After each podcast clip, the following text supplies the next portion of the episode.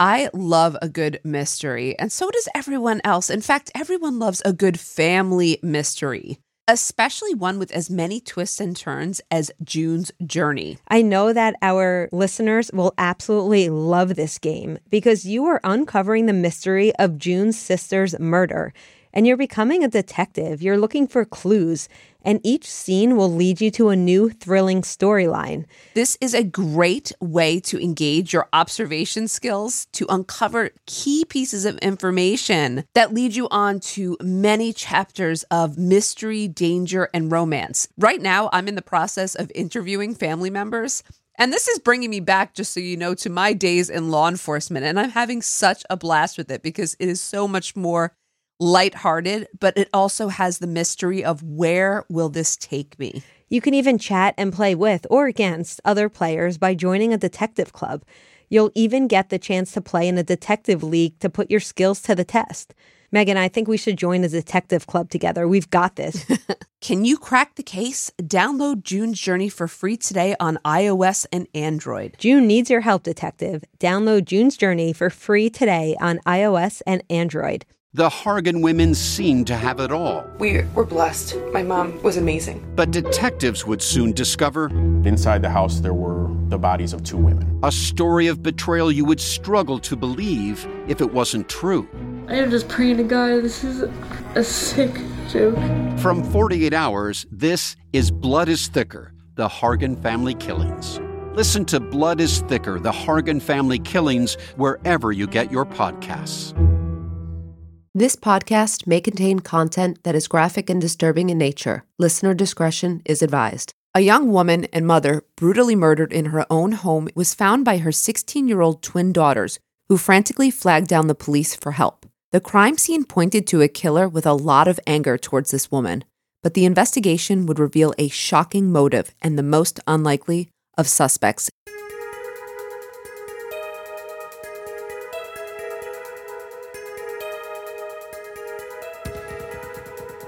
This is the Nikki Whitehead story.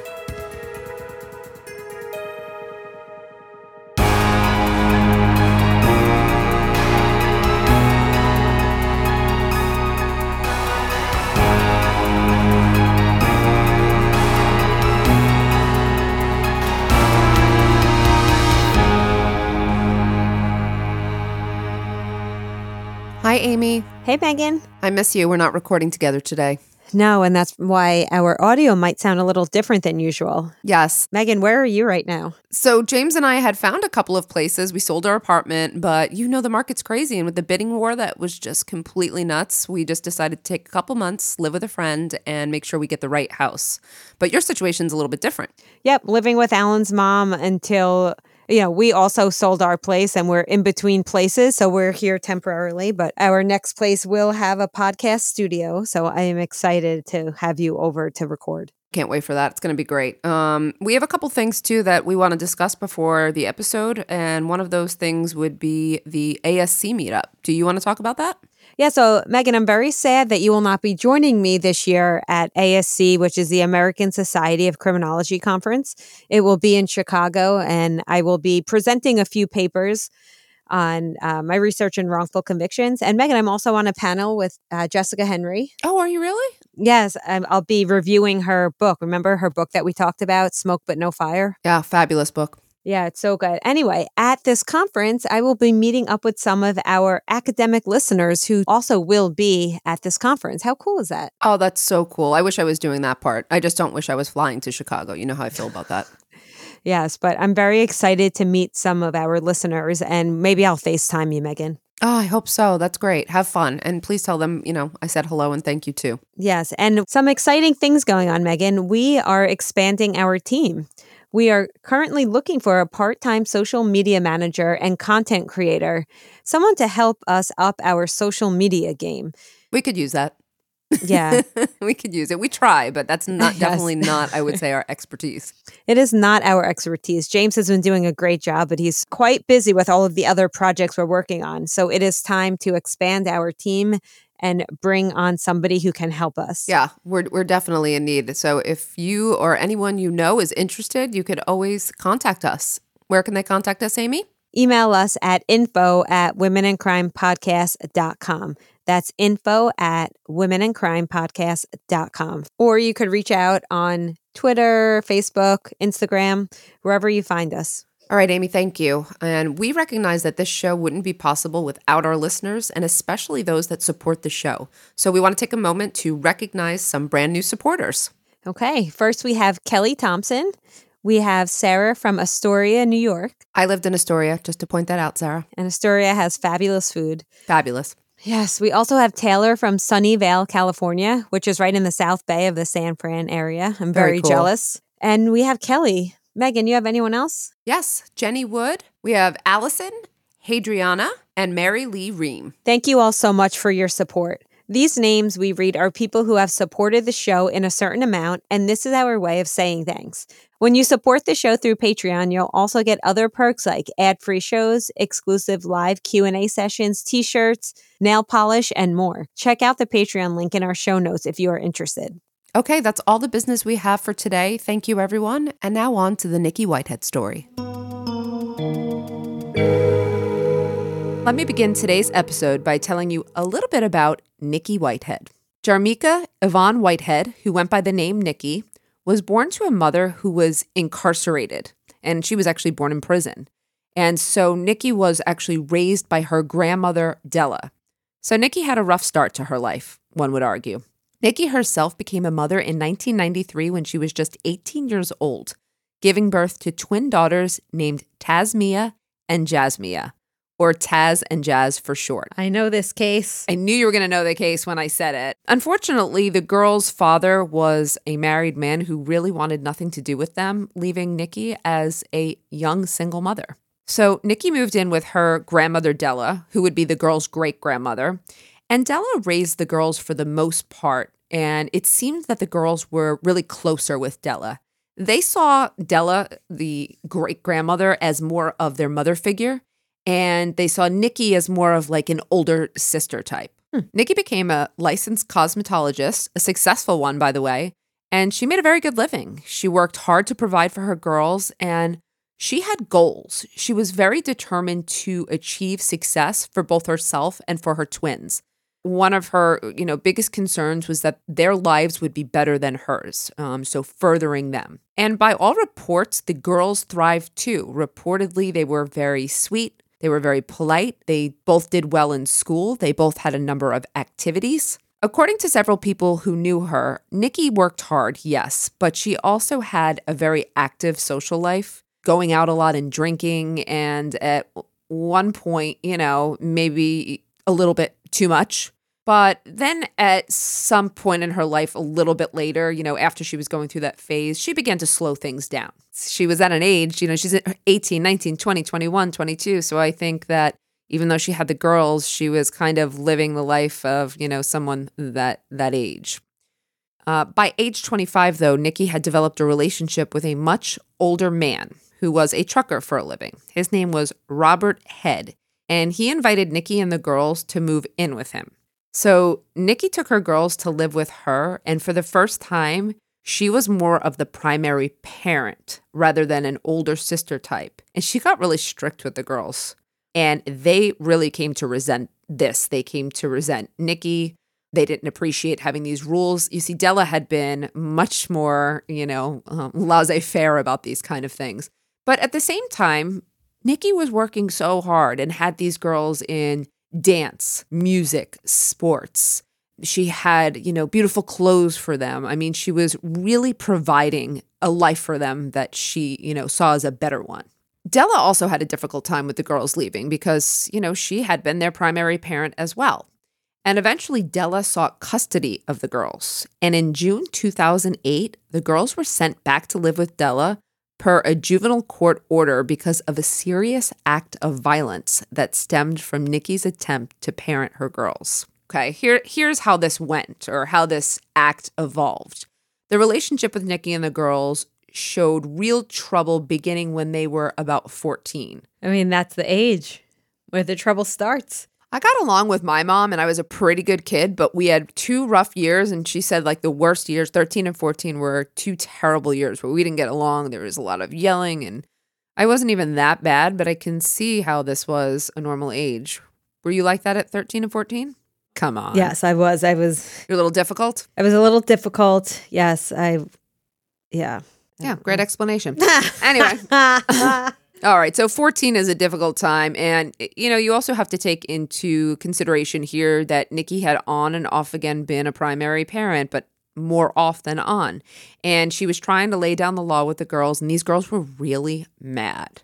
Uh, They're really mad. I think, you know, we have to evaluate how mad they actually were. But I can tell you what happened was, you know, they were just so used to getting their way, and Nikki was forbidding them from dating older boys. And as a form of punishment for breaking her rules, she took the girls' phones away. This doesn't sound unreasonable. No, it do- that's that's why I'm saying as we go along, I think we need to evaluate, you know, what's what's reasonable and what's not. I think that Nikki thought, yeah, this is an appropriate punishment for 14-year-old girls who are leaving the house without permission, but this act backfired on Nikki because these girls both physically attacked Nikki and she called the police. She was really scared and she had marks all over her. And the twins, their version that they gave was that Nikki attacked them. And one of the girls had some scratches, but the police said that it was pretty obvious that they were minor and it was probably Nikki trying to defend herself, whereas Nikki was really marked up really pretty badly. Even though, you know, they said Nikki had attacked them physically, they did not uh, believe the twins. And so Jazz and Taz were arrested. And at this point, they were sent back to Della's and ordered to undergo family counseling. I think, you know, it was too hostile of an environment at that time. I don't think that anyone thought Nikki was culpable in the situation or guilty, but they needed a cooling off period and they needed to go through some counseling and see if permanency with Nikki was going to work out. They were the girls were thrilled to go back to their grandmothers. Again, Della didn't have much control over them. They were kind of free to have their own lifestyle, and so this suited them very well. Nikki was so upset though because A, she had just been physically attacked by her daughters, and B, she really didn't want them to make the same mistakes that she had made. She really wanted better for her girls. So, after two years of counseling, anger management, and working together, a juvenile court judge awarded temporary custody back to Nikki. In that time, by the way, that two years, i- i- like in 2009, Nikki had enrolled in fashion school and she kept working to better herself. And eventually in 2010, when the girls were 16, and again, like I said, after a lot of counseling, that's when they were returned to their mother. This was Nikki's dream come true, but it wasn't necessarily what the girls wanted, and this happy reunion wouldn't last for long at all. Is she still married?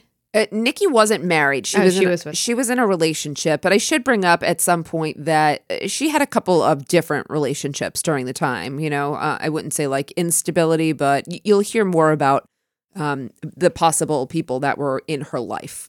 At approximately 4 p.m. on January 12th, 2010, Tasmiyah flagged down a deputy officer driving in his cruiser down her residential block. She was waving frantically and begging him to help her. This wasn't a high crime area at all. I believe the officer was serving like civil proceeding papers. It wasn't standard for police cruisers to be, you know, up and down this area. The officer followed Tasmiyah into the home where her sister Jasmiyah was, and immediately he could tell that this was a crime scene. There was blood everywhere. There was signs of the struggle, things tipped over, and it was really quick that he found 34 year old Nikki Whitehead dead in her bathroom tub, appearing to have multiple stab wounds to her body. The girls said that they discovered their mom when they got home from school, so this wouldn't have been long after about 4 p.m. As I said, the scene had signs of a struggle. It was a complete disarray. Things were broken, turned over. There was a trail of blood that indicated that Nikki had tried to escape the house but couldn't.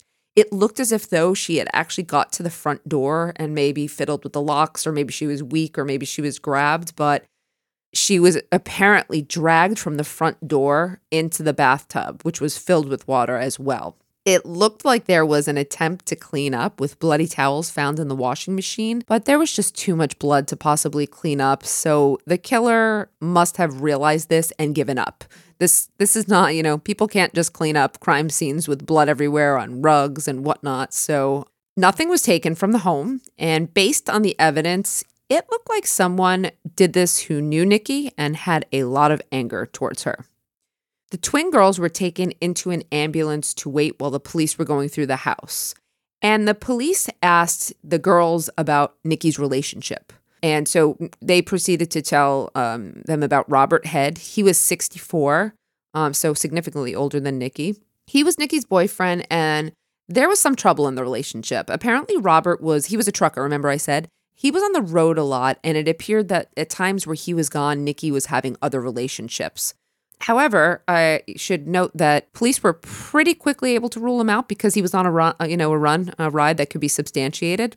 Jazz and Taz also pointed them to a man named Joe with whom Nikki had a fight the night before her murder, and that went on into the early hours. So this put Joe on the radar of the police, and really this became their first suspect. We have to go talk to this guy. Why are they fighting, you know, early morning hours and then she's dead the next day? He's going to become suspect number one.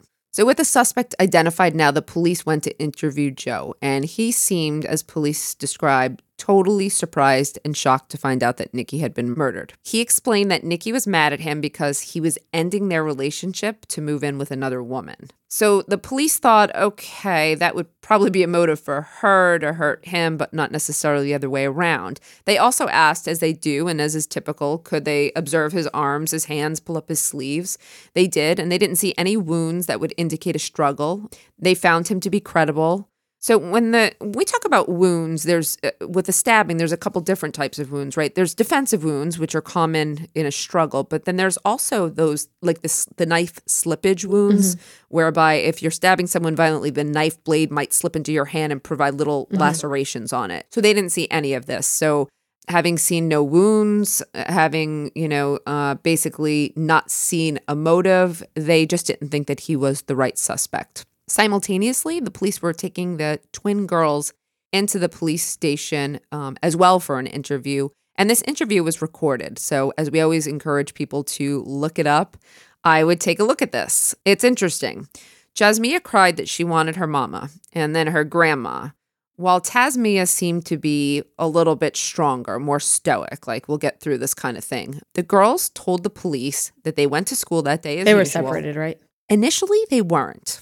Initially, they were taken in together. Also, they were considered uh, possible witnesses and they weren't victims. Suspects. They became suspects, but not initially. I think you know it looks. How like old were they? Again? They were 16 years oh. old, and it looked like they had found their mother, and they were just taken in. They seemed shocked, scared. So I think the police let them stay together.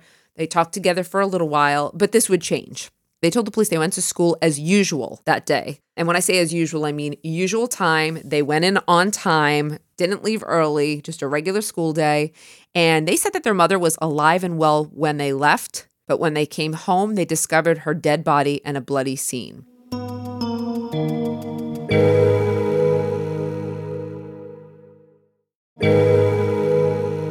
One of the things I thought was um, interesting that I noted, they said they didn't see their mother that morning. They said they they heard her, but she was in her room and she always locked her door. And I was thinking, God, did she lock her door because she's afraid of them? Or, you know, what was the reason that she always locked her door? The police, they thought some of the girls' behavior was odd. They were starting to become suspicious during this interview. But what was more concerning, and what you'll see in the video, is that while these girls were inside the interrogation room, they had long sleeve jackets on and they kept on gloves.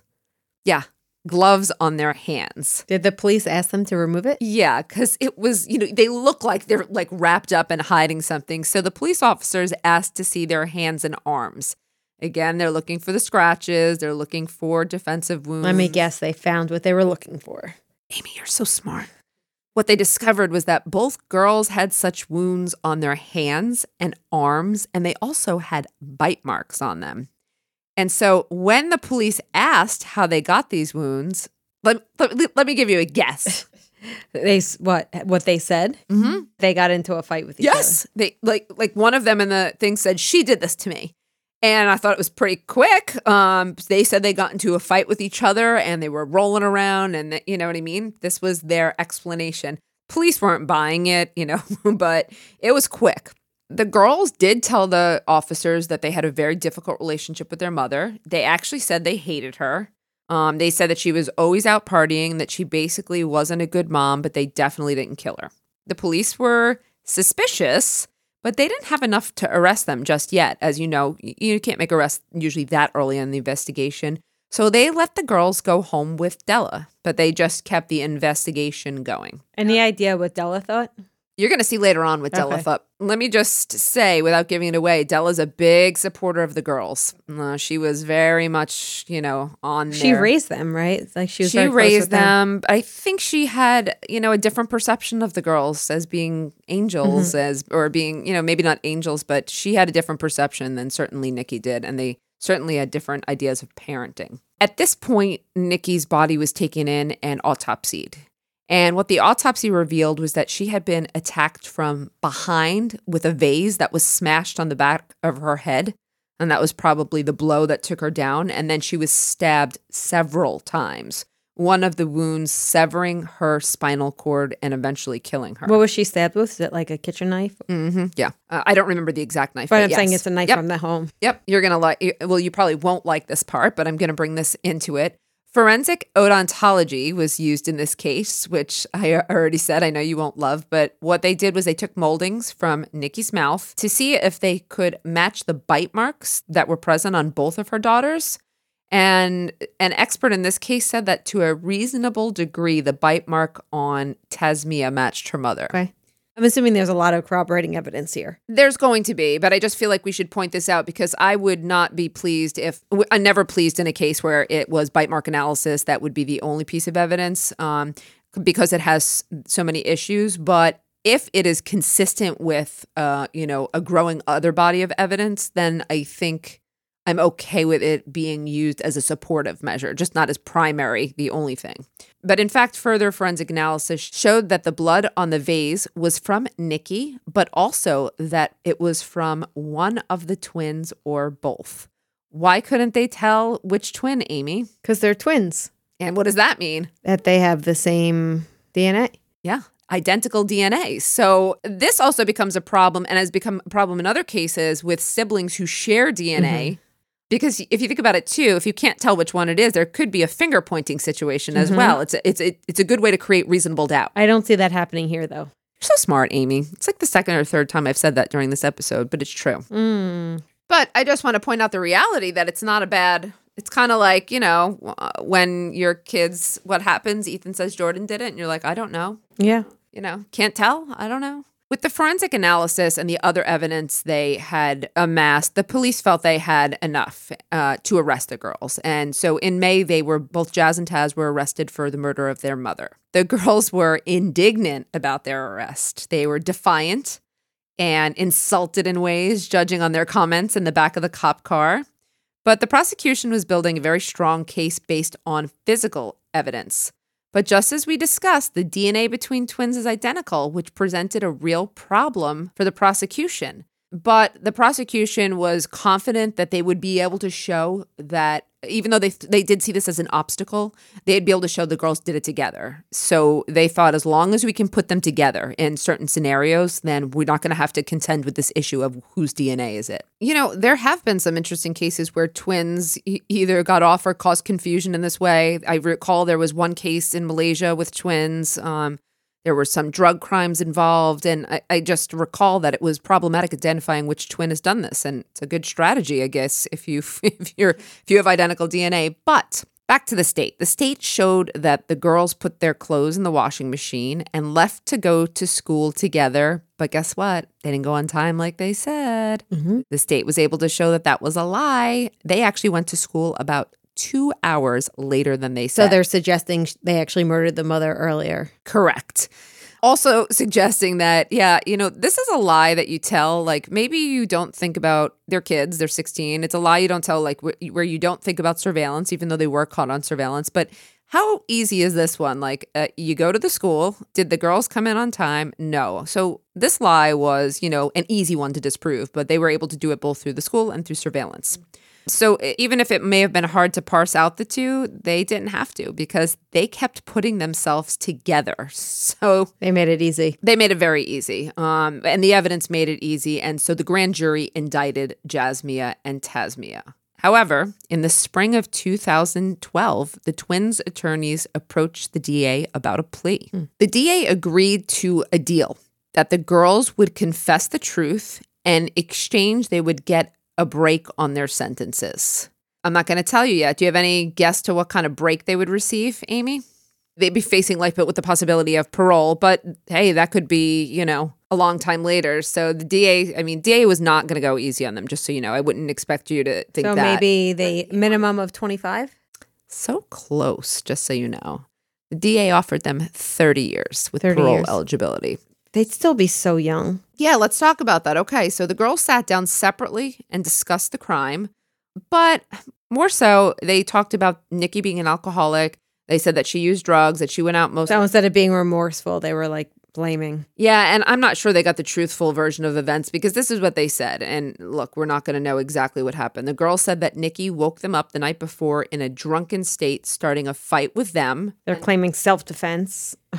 Yes, pretty much. And then continued this argument into the early morning and began a physical altercation with them. So they're saying she was drunk, she started the fight, and she initiated. The girls also said that Nikki grabbed a knife first and turned it on them, and that they had a fight for their lives. And so basically, they were defending themselves against their violent, alcoholic, drug using mother. This story was difficult one to believe, especially given what we knew about their acts of aggression. You know, there wasn't much dispute that Nikki did drink and she did socialize and maybe too much. Um, but there were really no allegations that Nikki was ever physical or violent. And the only real act of violence that we had prior to this was the ones of the assault by these girls on their mother. So I think this story is incredibly difficult to believe. But what would the DA ultimately decide? You know, these are difficult because the DA has the decision to accept or reject the plea based on whether he believes the girls are telling the truth or not. So essentially, in this case, the DA could have said, That's a bunch of bullshit. This story is bullshit, and I'm not giving you a deal based on this information. Well, the DA didn't decide to do that. I guess the DA thought that it was an appropriate sentence, 30 years, and he wanted them to plead guilty on the record. So in January of 2014, Jazz and Taz both took a plea to voluntary manslaughter with a sentence of 30 years in prison. So with parole eligibility, it feels like the, they're actually going to be close to 50, but still under 50. I think they'll be about 48 years old when they are eligible for parole. They are serving their sentences in separate facilities. To date, both girls have earned their GEDs while incarcerated and have been called model inmates. I believe that Della is still pretty close with them. I read something afterwards, like it was an article or an interview with Della in which she said, I still can't believe my like my girls would do this, something to that effect. So I realized she was in their corner and supportive of them. Was one of them the ringleader, would you say? Like it's from what I know of the case, it's hard to say that one stood out, but you would expect in this situation one to be the stronger of the two. I usually expect that. I couldn't parse out who the ringleader was. I mean, it, it, I, I really couldn't. I mean, if you looked at maybe the interview, you might be able to say that one of the girls, you know, maybe you could guess the one who was crying and, and, and breaking down. Maybe she was faking, or maybe she was actually having, you know, a hard time. And the stoic one, maybe she was, you know, a little bit stronger. So, but I really couldn't tell from this case who the ringleader was. It wasn't clear to me. So now that we are at the conclusion of the legal case, let's talk about a couple of uh, other topics. Let's talk first about matricide, and then we'll discuss the theories, and then our conclusions about the criminal justice system. Matricide, or the murder of one's mother, is very rare. It happens in less than 2% of all homicides. But when it does happen, I don't know if you knew this, but it's predominantly adult males and not females. Do you know how I know this? How do you know? Do you remember Erin Caffey? I do, yes. So I remember in that case, I remember being surprised because Erin was a young girl. She was probably the same age as these girls. And I remember talking, and this was one of our first episodes. So Erin was 16, right I think so. She was young as well. And I remember she did not fit the profile either. And I mean, she was a family annihilator. I mean, she didn't just kill her mom, she killed her whole family. Wait, her dad survived though, right? He did actually. So she, tried was, to kill him. She was but- an attempted family annihilator, yeah. but yeah, Well, no- she killed her brothers and her mother. So yeah, she did. Okay, all right. But yeah, so- I do find that interesting that it's usually adult males. but daughters under the age of 18 are the rarest of these killers. So not just rare, the rarest.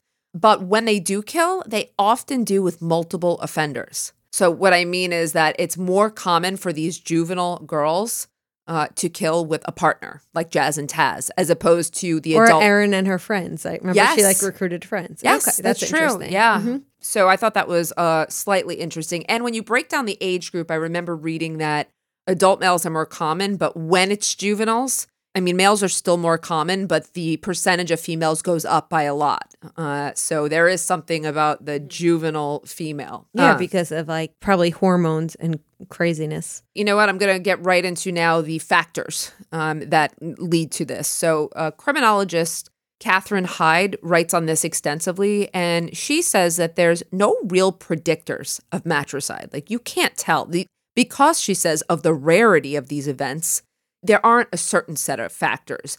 But she is also careful to say that there are certain factors that will increase the odds that a juvenile will kill a parent. What are some of these factors then? Um, they are, I think, I don't think they're going to surprise you. Uh, they include pattern violence in the home or some other type of family dysfunction. You mean the child's being abused, or it doesn't matter, just any violence in home? uh, yeah, it's. Uh, she specified child abuse, but then she actually also said pattern violence in the home. So I, I think that it could be, Could be violence. uh, yeah. Yes, among the adults as well. Um, chemical dependence in the home and worsening conditions in the homes as an escalation of violence. So I think that you can see these red flags in this case. I mean, we did have violence in the home in terms of the girls were violent, but they talk about family dysfunction. I think that fits as well. I think they had a dysfunctional family in the terms of this, you know, pull uh, or tug of war between Della and between Nikki. And I think there, you know, this was not, I, I do believe that it, it satisfies the dysfunctional. There was, I don't know to what degree there was dependence, but if Nikki was drinking a lot or using any types of drugs It also sounds like there wasn't a consistent father figure. That's absolutely correct. So uh, many of these factors that might, you know, be helpful in predicting were certainly present. Moving off of matricide a little bit though, or, or in incorporating some other theories, I, I have to tell you, this one was for me a great theoretical case because I love to pick these apart. And um, I can go first if you want. What do you think? Do you want to hear what I? Because I've got my criminological theory here. Are you going to say control theory? I am going to say Go ahead. control You could theory. explain it, but I, I that's the one I picked up on right Low away. self control? Yep. Yeah, okay. God, I shouldn't have let you steal my thunder, but I did. All right. Criminologically, Jazz and Taz had low self control, which Gottfredson and Hirschi said is the result of being raised in a home where parents or other guardians don't recognize uh, bad behavior or punish bad behavior. And Della didn't do that from a long time, and neither did Nikki. So I think that these girls were very used to getting what they wanted, and they had a lot of this, I would say, signs of what we call low self control. Um, because as the theorists explain, you know, there's low self control that's usually caused by kind of this lack of regulations, but then there's the features. So what does it mean, low self control? Well, they were very impulsive. They had very quick to anger tempers. They were physical. And so they show the symptoms of low self control to me. And I think that was because of probably the lack of regulation on them for so long. But I'm going to go one step further. They also did not seem to have strong coping mechanisms, so their behavior fits with general strain theory as well. I think once Nikki was blocking their freedom and restricting them, they became so frustrated and so angry that they couldn't cope. They just and they didn't have the mechanisms probably because no one really taught them how to unfortunately. And I think that they just saw Nikki as the obstacle. And so their frustration and their anger it built and it exploded. And I think that happened because they had low self control. And once one, you know, bad triggering event, I think this was always going to be a bad outcome, to be honest, because of the lack of control and lack of coping mechanisms. And it also sounds like they saw um, Nikki as a real hypocrite. Do you think there's any neutralization in there? Denial of the victim? I do, yeah. So, you know, the idea that they were able to justify their behavior because they saw Nikki as the problem. Well, two things I think you just point out good. And I actually didn't think of neutralization theory, but it fits. Condemning their condemners means, you know, basically they are condemning the person who's condemning. So, almost like you deserve this. you deserve this, and you're you're just as bad as I am, if not mm-hmm. worse. And and they thought Nikki was a hypocrite. How the Yeah. hell could she punish them for something that she's doing herself? Yeah. So that's one. And then yeah, denial of victim. I- Yeah. At the very end, based on what they said, I think you're right. Or even maybe denial of responsibility a little bit. yeah, because even though they took responsibility, they didn't. They really didn't take, really, yeah. take responsibility. So they show no remorse here. No, None. not not that I've seen, and not that I've seen to date. I wonder what will happen as the years go on. If they'll have you know a change of feelings um, about what they you know did as they grow up and as they get older. Mm-hmm. You know, they're kids, so. Like you always say, you like to see what's going to, what, what, what will their progress be like? Will they actually admit to any guilt? Okay, so for theories, I think we got that. Let's move on and end today's episode with Did the criminal justice system get it right? So let me just recap. The girls are eligible for parole right around their 50th birthday. I'm going to go with this seems appropriate to me. They, at that point, will have spent a good portion of their lives in prison. And if they are productive and they can be redeemed, I might be okay with it. Was there proof of premeditation? No. So I actually think that sentence might be a tad harsh, Okay. Uh, because you think this just happened in the heat of the moment. which doesn't make it okay. But I would like to say that. So right now their sentence is 30 years they could be evaluated for parole. 30 years. So at about age 48, they can receive I would like to evaluate them maybe somewhere between, you know, 22, 25 years. Okay. Are they showing remorse? What have they done?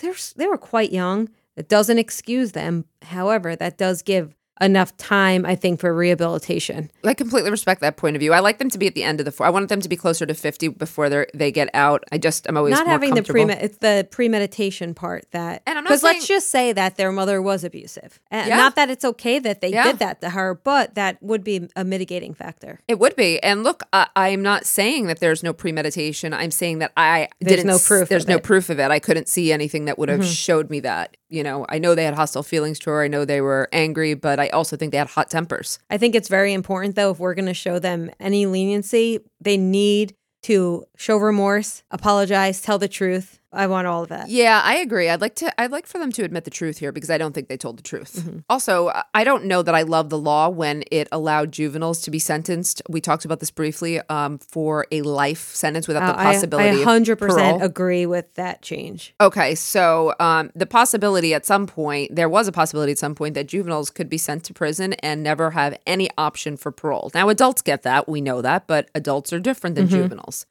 Um, and we were just talking a little bit about the the cases, but let, let me fill our listeners in just in case people don't know. There's some interesting case law with with the Supreme Court as it relates to sentencing of juveniles.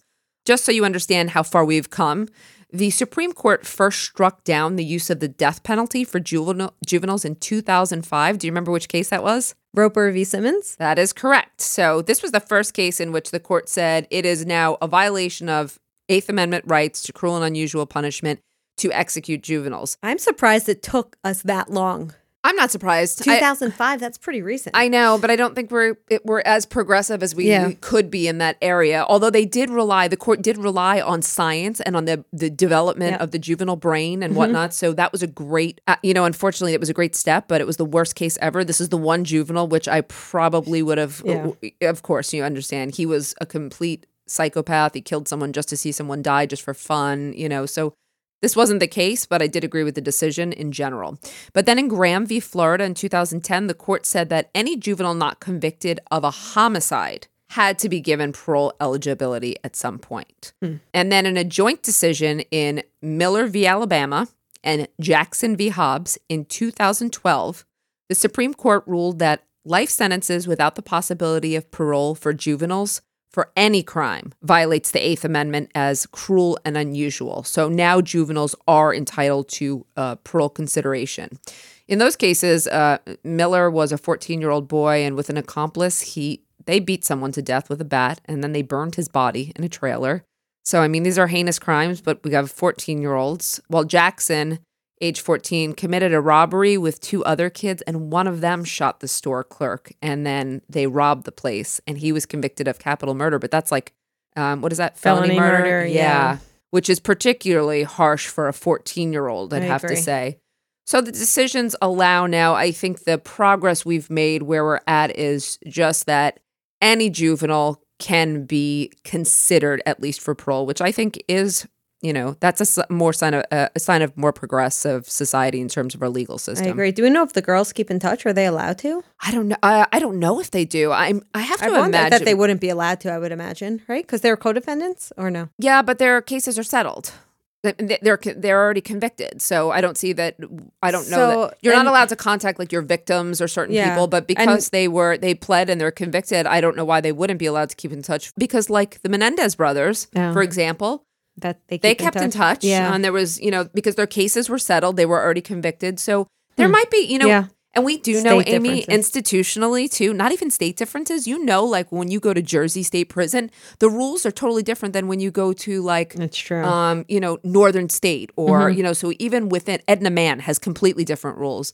So That's true. um individually this could be different, but I would wonder if they stayed in touch too. And I wonder if time will, you know, I wonder if they'll rehabilitate. I'm a little worried about them. I, I worry if they'll grow out of it or if they're just are they inherently violent? Um, I think probably one of them is the instigator, and whoever that one is is the one who might not age out. reform. Mhm. Okay. But maybe without each other, like maybe it's like together they're evil, but separately they're okay. Who knows? Oh no, I know I understand what you're saying. Like, Yeah. you know, maybe it's like the perfect of like when you talk about those cases where if two people never met, would these crimes Shared have ever like they shared psychosis once? Remember? folie à deux? Yes, or no? adieu, So- triple. Possibly, you're right. Possibly apart, they are better. Uh, I do know we'll have about 30 years to see um, what happens. We'll bring you an update then. Okay, if there's no final thoughts for today, uh, we'd like to thank our listeners for suggesting this case. And before we sign off, we'd like to take this opportunity to answer questions from our supporters. All right, Megan, our first question is from Kelly, and I think you're going to want to take this one. All right, let's see why. Go ahead. Other than strain theory, what are the most common theories or issues that contribute to repeat offenders and serial killers, either starting or contributing to their criminal careers? Ah, I see, because it was serial uh, offenders there.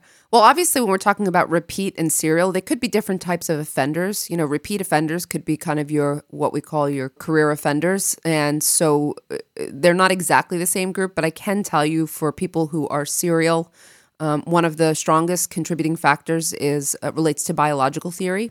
They've almost all had some type of traumatic injury, whether it be brain. Uh, well, actually, usually it's brain. So they've all had some type of traumatic injury um, combined with a traumatic childhood experience. So I would say the common thread is the biological factors, but then the trauma of the childhood experience that usually results in antisocial traits. So among all of these, you're going to find, you know, it could be sociopathology or psychology, but even if it doesn't rate that high at the end of the scale, I would say most of these people have cumulative antisocial traits throughout their lifetimes. All right, thanks, Megan. The next question is from Jen, and I have to point out what Jen does. Jen runs a mini horse rescue. Stop it. Yes, Jen, can we please Oh my come gosh, where? see your horse? I want to come visit. I don't I don't know, but when I read that, I was so excited. Anyway, so Jen wants to know this is one of my favorite questions.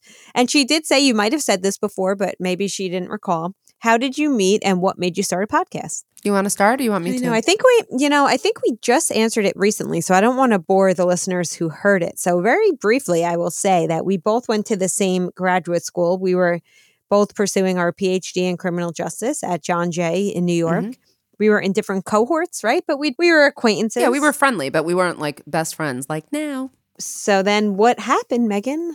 Well, what happened then is that I was two years ahead of Amy, so I founded a criminology program and wound up hiring Amy for the program. And we became closer then. And when we started the podcast, I would say that's when we really upped our friend game and became very best friends. I think one of the main reasons we started a podcast, other than the fact that James suggested it and I was a true crime fan, is we were doing this anyway. We would sit in our office and go back and forth about cases, about theories, about did the system get it right. So essentially, we're just kind of pressing record in our office, having our normal conversations. Perfect explanation, Amy. Thank you for the questions. It's great. yes. Thank you all so much. Um, so, everyone, thank you so much, and we'll catch you next time on Women in Crime.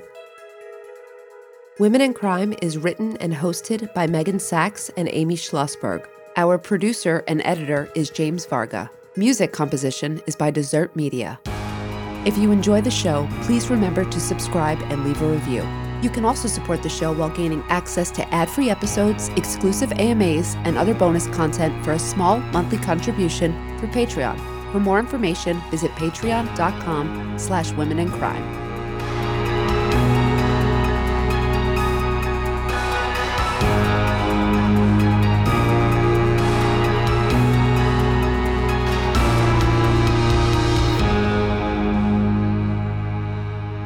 Sources for today's episode include CBS News, multiple articles by Katherine Heide, a criminologist from University of South Florida, an episode of Snapped, and the Covington News.